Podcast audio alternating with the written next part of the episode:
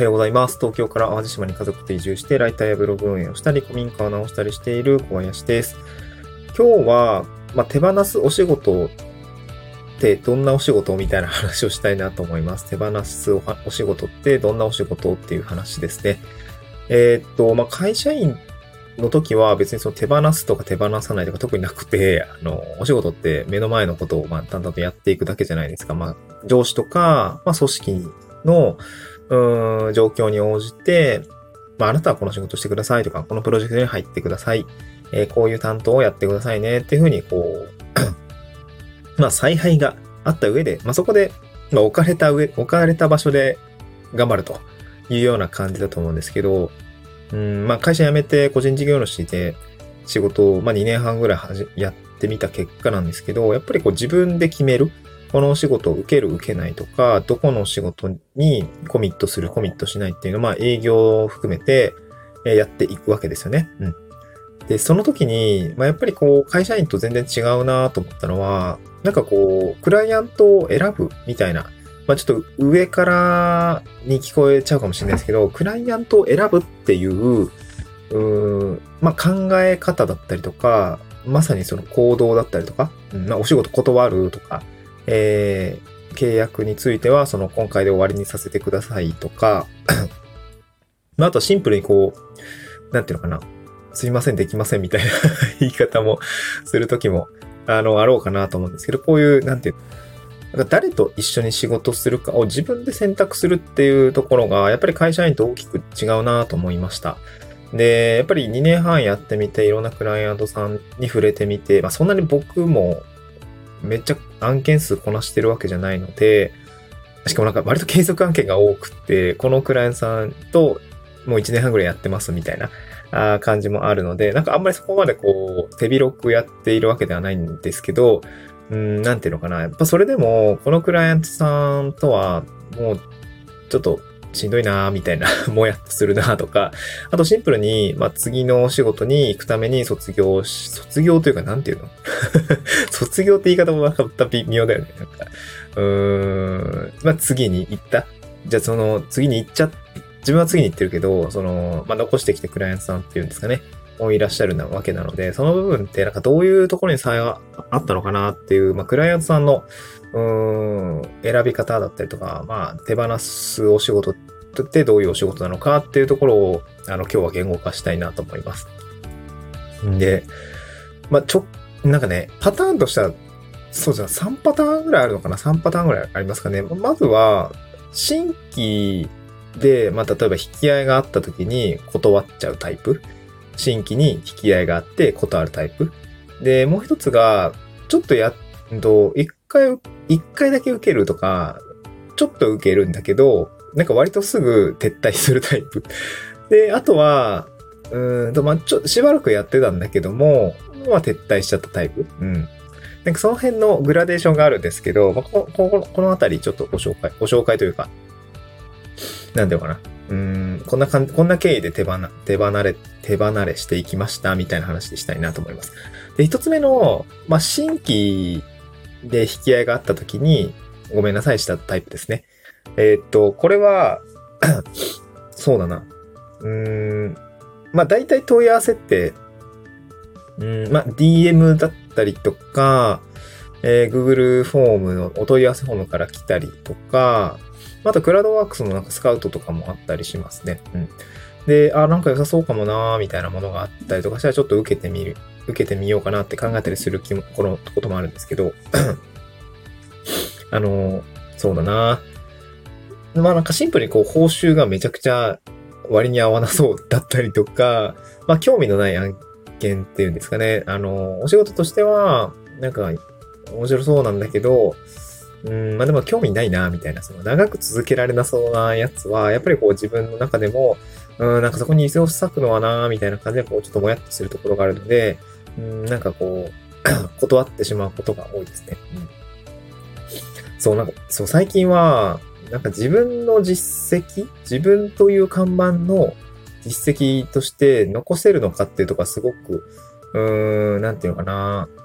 重要になってきているなと思っていて、なんかね、結局そのクライアントワークって、うん、他人を他人の商品を稼がせるお仕事だったりするじゃないですか。うん。まあ別にこれ悪いわけじゃないと思って、僕もめちゃくちゃスキルついついたし、スキルの勉強になったし、まあその一緒に仕事したってことが実績になるってことはめちゃくちゃあるので、そのあたりはやっぱり積み上がるものってたくさんあると思うんですけど、なんかこう、うん、それが初体験の仕事だったりとか、新しいお客さん、新しいクライアントさんとの信頼関係を築けることに、すごくメリットを感じているとか、っていう話であれば別に問題ないんですけど、うーん、まあなんかすっげえなんか 打算的な話なんですけど、この人とお仕事した時に なんかどれほどのメリットがあるのかなみたいなのは、やっぱり勘ぐりますね。勘ぐります。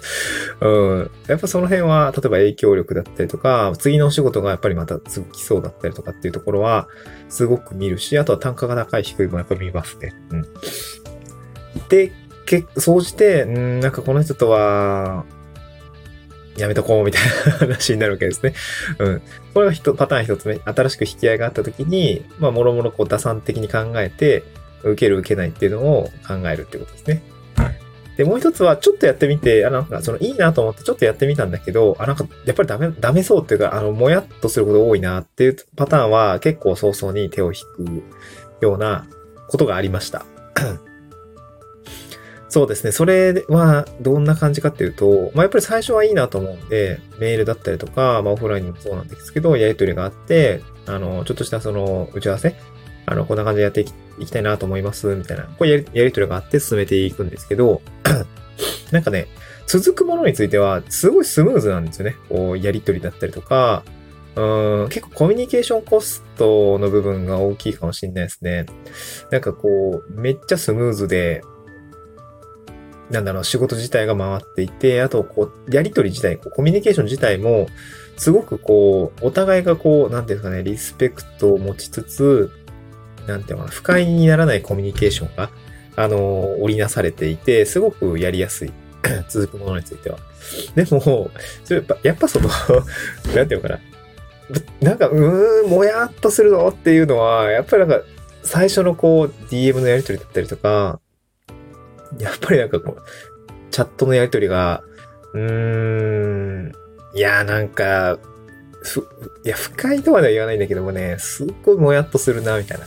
うーんと、それって、その言い方って他に言い方なかったみたいな そんなあの、コミュニケーションの、うーん、思いやりの部分がないな、とか、なんかそういうのがあったりとかね、すると、あと、なんかシンプルにラリーが多いとかな。なんか、なんかそういうのも、なんか、そうだな。なんかそういうのがすごく最近もやっとすることがあって、最近、最近っていうかまあ最近、ここ3、半年ぐらいかな。結構その新しい、そのちょっとやってみたっていうお客さんの中では結構あって、でもそのあたりはなんか僕も全然モチベーション乗らなくて、うん、な最初ね、やる気になったんだけど、うーん、でもな、みたいな。で、この案件別に取らなくても、他でコミットしたい案件あるしなって、やっぱ結局なっちゃうんですよ。優先順位的に。うん。ってなると、やっぱこっちも乗り気にならなくて、うーん、やめようってなるわけですね。で、それやっぱ手を引き、引いたものも、やっぱありました。うん。で、やっぱ手放、手を離してみると、やっぱスッキリするんですよね。ああ、なんかもうあのもやもやを感じなくていいのかって思うと、なんかやっぱりこう、気持ちが晴れるというか、だから今割とあの、なんていうのかな。明るい気持ちで仕事できてるんですけど、そういうなんかもやっとするもの一個あると、やっぱダメですよね。なんか気分が乗らないというか、うん、しんどくなるんで。で、あとは、えっと、最後、まあ、長期継続でいろいろ、長期継続っていうか、ちょっとやっていたものが、あの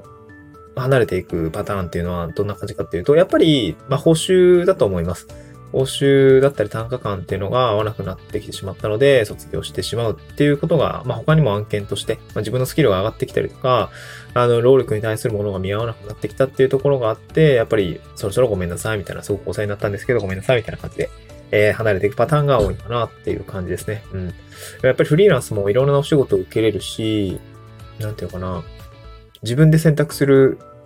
なんて、なんていうの、余地があるというか、うん、まあ、ことができるので、まあ、僕も多分発注まだ発注してないんですけど、あの、なかなかね、その 全部自分の馬力で頑張ってるんですけど、まあ、多分そろそろ僕がこう、チームを作ったりとか、人にお願いしたりする部分って多分あると思うんですけど、そういう採用する場面においても、同じ気持ちでいないといけないんですけど、やっぱ、対等なので、クライアントと、まあ、マーカーについては対等なので、まあそういったところ、えー、もやもやするコミュニケーションしないとかっていうのは、すごく、すごく、すごく重要なんだなっていうのが、今回のこう半半年3ヶ月ぐらいの、経験で、なんとなく分かったので、やっぱ今後も気をつけたいなと思いました。やっぱコミュニケーションってめっちゃ重要ですね。いや、なんかその、インフルエンサーさんだったりとか、まあ、経営者の方が、うん、やっぱなんか人柄だったりとか、コミュニケーションっていうところで人を採用する、一緒にお仕事するって決めるのは、そういうところで決めてますよって言ってるの意味合いがなんか最近すごくわかりました。